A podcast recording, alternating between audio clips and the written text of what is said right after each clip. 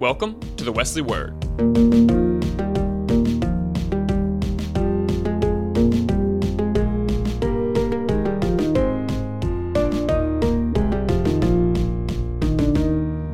So again, welcome. If this is your first time at, at Wesley, we're especially glad that you're here. I think I've met everybody by now, but if not, my name is Steve Semino. I'm the campus minister here. If you figured out, it is my birthday, which is exciting. Um, I hit 40. I was just thinking, when I hit 30, I was sad, sad story. I was sitting alone in a hotel room at 30. Um, had this conference I had to go to uh, as part of the ordination process, and like a month later, after my 30th birthday, I got a call saying, "Hey, there's been an opening at Clemson Wesley. Are you interested?" I'm like, heck yeah! So, uh, how things have changed in 10 years, and it's been a cool 10 years my 10th year here at, at Wesley. But uh, this is not not about me. We're finishing up our sermon series on Sermon on the Mount. Uh, it's hard to believe this is our sixth Sunday of the semester. We're already six Sundays in. We had our welcome week, and then we spent. We're doing a five week series on Sermon on the Mount. We're wrapping it up today. Uh, if you haven't been with us for every Sunday, um, go back podcast, right? I think it's there, right? Yeah, maybe some episodes. Yep, you could listen to it there. Um, but again, this is chapters five, six, and seven in the Gospel of Matthew, where Jesus lays out um, his most prolific sermon, goes through a lot of stuff, and he ends that sermon, as we'll get to uh, later on um, in this talk tonight. He says, "Listen, if you've done all these things, if you listen to these things, and you do them." You're like a person who builds your house, your spiritual house, on solid rock. When the rains come, you won't be washed away, right? But if you don't do these things, you're like the fool that builds it on sand that's going to wash down, that sort of stuff. And so we've looked at what Jesus has called us to do as people of faith. The very first week when we met here, our very first Sunday, I said you can find community in many different clubs and organizations, right? You can find places to grow and improve yourself in many different clubs and organizations. You can find ways to serve in many different clubs and organizations but we are a community of faith. We strive to be a Christ centered place. And so we began to look at this Sermon on the Mount by saying, what, what would make us different? Or what is it that Christ is really calling us to do? What is he calling us to be if we're going to take our discipleship serious? And we began investigating this Sermon on the Mount, sort of a blueprint, if you will, that Jesus lays out on how we build our, our faith and how we go about our discipleship. And we looked at what it meant, right, to be the salt of the earth and light of the world. We took a look at what it meant when Jesus talks about striving for maturity, to be a mature Christians, to grow in your faith, and to constantly be seeking to, to find wholeness and completeness in the faith. Um, we looked at um, him asking us, like, what are your motives, right? Um, who sits on the throne of your heart? Is it you and your ego? Do you do the things for your faith so that you look good? Or do you do the things that we're called to do in our faith so that God is glorified and those sorts of things? And then last week we spent some time looking at um, what does it mean to worry, right? Um, and how we don't want to be a prisoner of, of worry, and what are some ways that we might be able to, to find some, some hope in the midst of our, of our worry. And tonight we're going to wrap up uh, in chapter 7, and this is sort of, um, I'm not real, this is weird. I mean, all right, I'm just going to, this is stream of consciousness here, right? I don't love rules, but I'm a rule follower. Does that make sense? Like, I don't like them, but like if you got them, I got you, right? Um, unless I need to be broken. But most of the time I follow them. And so in, in chapter 7, Jesus lays out many of these sort of, I would call them like do's and don'ts of the faith, sort of these rules of the faith that you've probably heard before but make a lot of sense. And again, with this blueprint in mind, right, what is it that we're called to do? And if we do these things, right, I think it helps us lead a, a, a better, more efficient, and more fulfilling uh, Christian life. And so here are these things. I'm going to go through four of them uh, real quick. Um, again, if you're a rule person, you're not a rule person, like, more rules. Jesus said it, not me, okay? So just hang in there, right? Uh, it's good. So here's number one, right? This is from Matthew chapter 7, verses 1 and 2. Do not judge so that you may not be judged. For with the judgment you make, you will be judged, and the measure you give will be the measure you get, right? So, new, rule number one don't judge, but show grace, right? Don't judge, but show grace, right? Now remember, in this, in this, in what Jesus is saying here, he's using a lot of hyperbole, right? A little prophetic hyperbole, uh, because we all know that we all judge, right? We all judge like every day, right? Like, should I cross the street? How fast is that car coming? Some of us are better than others. Some of have accidents, right? Uh, but we look at and see, can we get out there, right? All of you checked out campus ministries, right? You came in here and you're like, mm, are these the weird people or not? I don't know, right? Some of you are still deciding, right? I can tell in your face, right? You've been here four years and you're like, I'm still not sure about it, right? You make judgments all the time, right? Um, when I leave my kids with people, I'm judging, do I trust this person to babysit and make sure I still come home to like two kids and the same kids, right? We judge all the time, right? Um, when we do leadership, right? Sometimes like, I think this person is going to be great, but I'm just not sure, right? We make judgment calls all the time right? Um, that's not what Jesus is saying. He's not saying go through life and never judge anything because you end up in a lot of trouble if you don't, right? You can just tell, like, this is a sketch situation. I should probably leave, right? You need to use your judgment there um, often. But what he's getting at is other parts we see in the gospel where Jesus says, you know, sometimes you have this huge log in your own eye, right? But you're worried the, about the speck in someone else's. He's saying, handle, handle your business, right? What he's warning about us doing this no, no judgment rule here is he's warning about us looking down on someone, thinking that we're better than them, criticizing others. That, Jesus says, isn't what I'm about, right? So he's saying, use judgment, but don't be sure you're not putting down others. Be sure you're not criticizing other people, right? And I've, I've learned as a pastor, again, I'm about 12th year pastoring and reading and talking to different people. One of the number one reasons that people are leaving the church and leaving the church in droves is because they feel like people in the church and Christians, one of the number one things they hear is that we are too judgmental, right? We are quicker to judge than we are to give grace oftentimes. And what Jesus is calling us to do as we build our blueprint as far as who we are called to be is to be a people that show grace, show abundant grace before it is that we judge, right? And so, how do we fix that, right? So, we look at this rule, how do we fix that, right?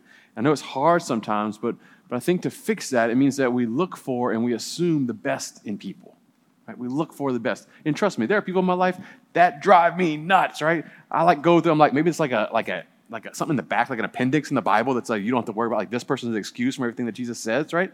But I haven't found that yet, right? Like even them, He's like, Yes, Steve, even them, right? Assuming the best, showing the best. Hey, Mick, come on in, man. And, and, and I, saw, I saw a figure. I was like, I make sure. Like, I made a judgment call. Like, who's coming in, right? right? Um, but show grace, right? What would it mean if we lay out a blueprint as a people of faith, a people of Clemson Wesley, a person who's after Jesus' own heart, right? If we made just our priority, our rule for this week is to show grace, to assume the best in the situation, to assume that they meant the best, and to reserve judgment, reserve criticism, and to show grace upon grace upon grace. What's the thought there? Rule number two, Jesus talks about Matthew 7, um, or another thing, do's and don'ts of the faith. Ask and it will be given to you. Search and you will find. Knock and the door will be opened. Right? Now, open for you. Sorry, finish that. Now, I don't know about you in my prayer life, like, mm, this one, I'm not going to fall for it, right? Because I've asked and I've asked and I've seeked and I've knocked and I felt like the big bad wolf where I've like huffed and puffed and like knocked the door down, right? And I'm like, I want an answer, right? Answer me, right? And going to talk about prayers other time, but I think what Jesus is getting at here is we're sort of going through, I'm going to mention four do's and don'ts today. We've done the first one. Second one, right? What does it mean for us um, to seek, right? To seek and to pray, to ask and to knock, right? Um, I think God wants us to pray big. And I know that God wants to hear us, right? And I mentioned I think it was a space, right? That like anything we pray about, it's not like it's like news to God, right? He's, he's on it, right? He knows. Um, but there's something that happens in the searching, there's something that happens in the knocking that transforms us that I think God is getting at. We've talked about the Lord's Prayer before, right? When we pray constantly, hopefully every day, right? Uh, Lord, your will be done. Not mine, but yours, your glory, your kingdom come when we begin to have those prayers, when we begin to pray and connect with God, it begins to shape us and to mold us into the creation that God has called us to be. What I think God is getting at here in this prayer life here is He's telling us, like the do or the don't thing here, right? Don't give up, but persevere. Don't give up as a person of faith when things get hard. Persevere. See it through, right? when the job gets hard, when the school gets hard, right? Um, relationship gets hard. Anything that's worth doing is often difficult. And so finding ways to persevere through that. Now, quick caveat. Sometimes you like toxic relationships and you got to give up on that, right? But what I'm saying is like just because something's like a little bit, puts a little bit of resistance doesn't mean that you got to stop, right? And so I think Jesus is telling us persevere, continue on, continue on, right? Continue to knock. And that leads us into this, this third uh, do's and don'ts for today in Matthew 7. 7.13, he says, Go in through the narrow gate. The gate that leads to destruction is broad and the road is wide, and so many people enter through it. Right? What he's saying is when the, war, when the road forks, do take the narrow path. Right? Don't avoid the hard. It's often right. You can't do any shortcuts. Almost everything I've done in life has required good has required effort. It's required taking the narrow path. Right? I mentioned before. Uh, I think I was the last church I was at, uh, Bethany UMC yeah, I guess uh, from Summerville, and like one of the hardest things that we had to do was move our service. Our contemporary service was on a Saturday night, and we were averaging like 75 people. And I showed up and I was like, y'all, we live in the South and we're doing worship on Saturday. Like, we worship something else on Saturday. I didn't really say that, but we do, right? We, we do football. Um, but like, they were like, no, like real church is like organ and we can't have, you know, like, like this has to stay on Saturday. We can't do that on real church Sunday morning. But it was clear that like people wanted it, but they weren't coming on, on Saturdays. And so we slowly like had to make and pull and like prod. And I feel like I spent I was two, there for two years, and I was like the biggest thing we did was finally launch and move it to sun, to Sunday morning, right? But people were stuck in their ways, and we've always worshipped on Saturday night. We're like, yeah, we've done it for three years, right? We've always done it this way. We can't do it. But we knew God was calling us to move to a time where more people could be there and could do it. And so we moved finally, like like the weeping and gnashing of teeth from a Saturday service of like 75 people moved it to Sunday, and the first Sunday we had over 225 people there. And then I, I came, came here to Clemson Wesley and was talking to the pastor, and within like a year, that service was at 500 people, right? But it was hard. And if we, uh, the leadership there would have run into that, and, and, and the first time we felt resistance, if we'd have been like, oh, no, people are not going to be happy, we can't go there, they'd still be worshiping 75 on Sunday instead of reaching the multitudes that they're reaching there. If you open your Bibles, I know you don't have some, I'm not going to ask you to do it right, but if you open your Bibles and you go through, almost every biblical character goes through some stuff, right? Almost every biblical character, character has had troubles in life, has had to make the decision, like looking at the fork in the road, am I going to go down a narrow path, hard path, right? Or am I going to take the easy way out? Right? We see it in Scripture time and time again that people go through difficulties. The change that has happened within the church and within society, um, we look at social justice issues, it has all happened, I mean, one inch at a time of people just grinding and making it happen one step at a time, even in the face of, of constant pushback and injustice, of saying, no, this is what, what is right and pushing forward.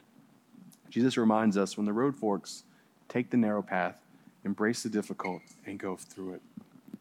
Last one, right? So um, don't give up, persevere, right? Um, don't judge, show grace, embrace the hard, right? Take the narrow path. And the last one is one that you probably learned in preschool, right? Um, in everything you do to others as you would have them do for you, for this is the law and the prophets, right? This golden rule that we've learned in elementary school, right? Um, do unto others as you would have them do unto you. This is simple, and Jesus sums it up. He says, This sums up the law and the prophets. Do this way, right? Be kind, be respectful, um, help someone, right? All this sort of stuff. But you know, this is like love God, love neighbor type stuff. It's like the easiest thing in Scripture, and it's like the hardest thing as well, right? Um, to treat others as you'd want to be treated. But I've also learned over the last couple years that I don't know about y'all, but there's some people that they're like, yo, I don't care, right? You can treat me however you want to treat me. Like, I, am like, I'm not going to treat them because I don't, like, they don't want respect, right? They don't want kindness. And so they think, on the other hand, that they can then, you know, treat other people in a disrespectful way. What I think Jesus is calling us to do as we interpret this and live into this is not always think about how do I want people to treat me and then I'm going to treat them that way. I think a faith, more faithful response is to begin to ask the question and think, how do they want to be treated as a child of God? And how might I go about responding in that way? Does that make sense? It's a small shift, subtle shift, but a big deal, right? And I've had to learn that. I mean, I've got even like my own like kids, right? I'm I'm 40. I'm not old, but it feels old. Like I'm about to say, I'm like working. I was ready for this. I worked all year getting ready for it, but like I got a card that said 40 on it. It like freaked me out, right?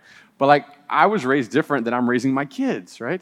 And I know sometimes I'm like, I should do this, or like, you know, sometimes I, have, I, live, I live into this like suck it up mentality, right? But that's not what's best for my children all the time, right? Sometimes they need more grace. They need more hand holding. They need more embrace. Sometimes they need to suck it up, right? But I have to remind myself and to think through what is it that they need? How do they want to be treated? And how might I go about it, right? Think about your interpersonal relationships here within Wesley and your roommates and all people that you encounter, right? How might they want to be treated as a child of God? And how might we embrace that and do that, right? Um, and here's the deal on that as we sort of wrap up. I looked. Again, there's no appendix in the back that says it must be done between the hours of 9:45 and 12 on Sunday morning. It must be done between 6:30 and the time we leave uh, Wesley worship. Right?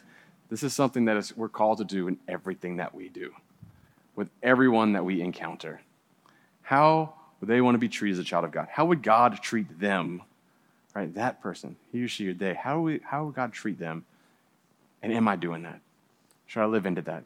That's the do that God is calling us to do. It is difficult, but again, that's who Jesus is calling us to be. That's how we live out the greatest commandment. Right? So, sort of wrapping up tonight, right? Why are we doing this? Again, I mentioned in the beginning, it was sort of my heart over the summer. I, I don't want us to just be a social club at Clemson Wesley. There are enough social clubs on campus, right? And if we become just a social club, we're gonna, it's gonna be me standing here in about four years and there's gonna be nobody here. Because you can find social anywhere. You can find places to serve. What I think the world is thirsting for and right? And Jesus lays out for us a blueprint on how we should go about living in this world so that others might come to know that saving grace, that hope, that light that is found in Jesus. And he lays it out in the two, three chapters in Matthew. And so I invite you to go back and to pray through it and live through it and think about as people see you, as you go through your days, right? Are you shining your light before others? A bright light, a vibrant light? Are you living in such a salty way that when people encounter you, they leave thirsting for God? Not turned off from God, but thirsting for God. Are we striving for maturity? Are we saying, ah, I'm good? Or are we striving to grow deeper in our faith, to become a more complete Christian, to grow in our maturity? Have we checked our motives? Why do we do the things that we do? For our glory or for God's glory, right? And are we, are we spending time spinning our wheels? And I, I mentioned last week, right, that this worry and anxiety stuff is not like clinical anxiety, but, but are we worrying and spinning, spinning our wheels on things that we can't control? Or are we using our time, our energy, our gifts and focusing on things that we can control to help bring glory. And as we look through today's do's and don'ts, right, we're reminded once again this scripture from Matthew 7, we'll read here, right?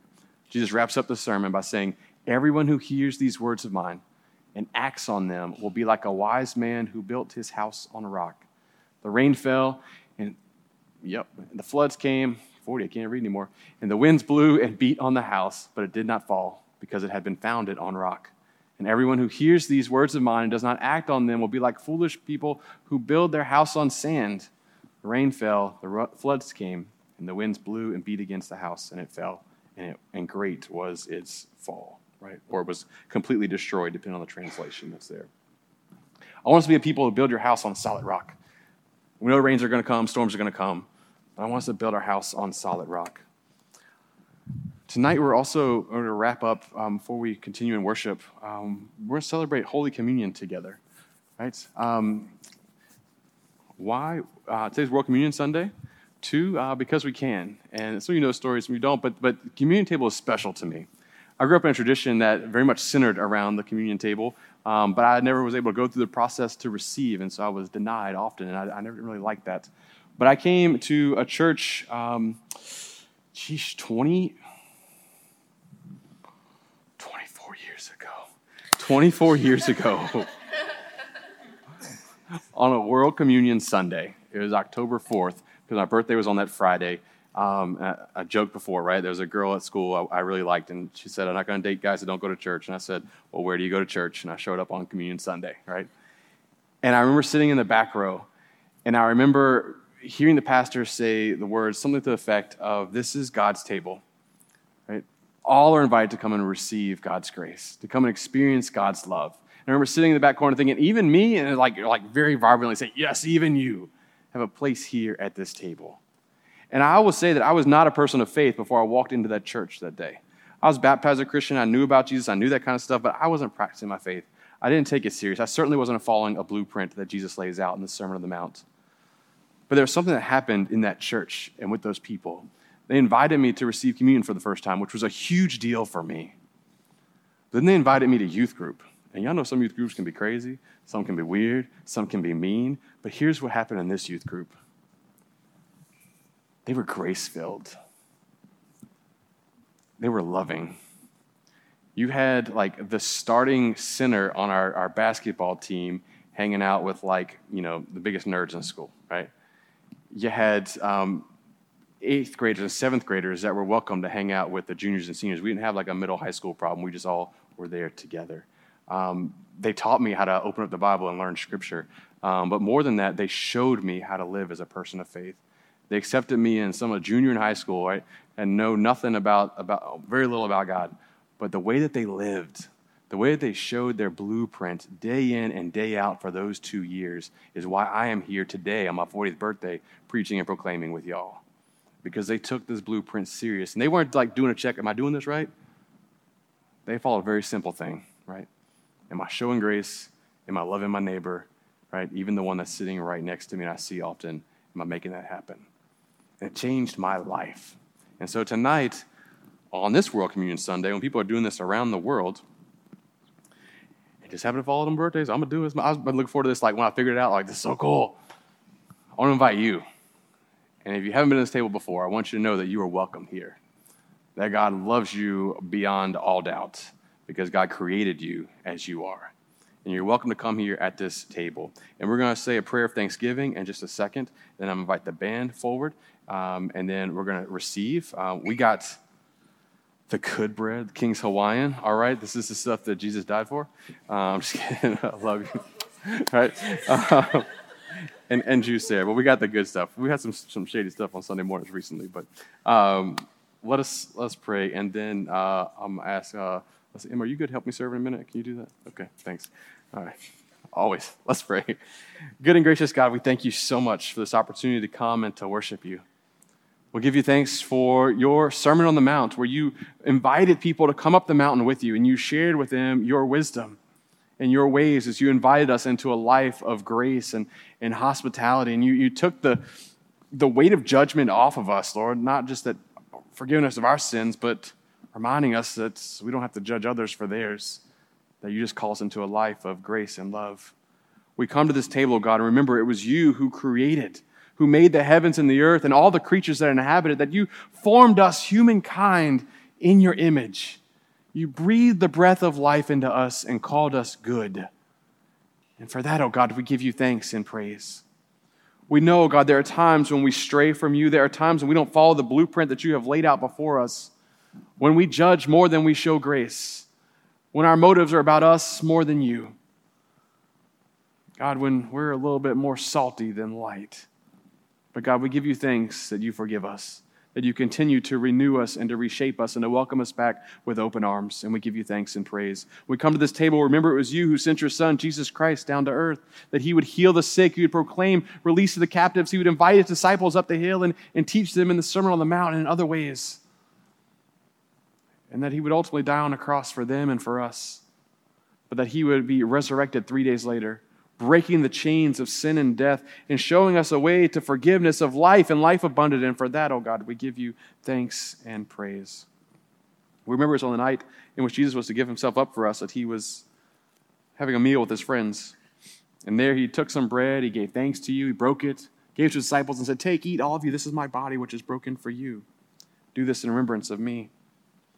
And he also took the cup and gave thanks to you, O God. And he gave it to his disciples who were gathered around and said, Drink from this, all of you. This is the blood of the new covenant, poured out for you and for many for the forgiveness of sins. So, God, we pray now that you would pour out your Holy Spirit upon us who are gathered here today. Pour out your Holy Spirit upon this fruit of the vine and the wheat of the field. May they be for us the body and blood of Christ, that we may be for the world your hands and feet, that we might be your people of grace in a world of judgment that we might be your people of hope in a world of despair, that we could be your people of light in a world that often puts up darkness. God, make us one with you, one with each other, and one in ministry to all the world till we feast at your final heavenly banquet table. We give you thanks in all things, and we pray now the prayer that you taught us to pray together. Our Father, who art in heaven, hallowed be thy name. Thy kingdom come, thy will be done, on earth as it is in heaven. Give us this day our daily bread and forgive us our trespasses, as we forgive those who trespass against us. And lead us not into temptation, but deliver us from evil. For thine is the kingdom, and the power, and the glory forever. Amen. The Wesley Word is a production of the Clemson Wesley Foundation. For more information about Clemson Wesley, check out our website or follow us on Facebook and Instagram. Until next time, get out there and love your neighbor.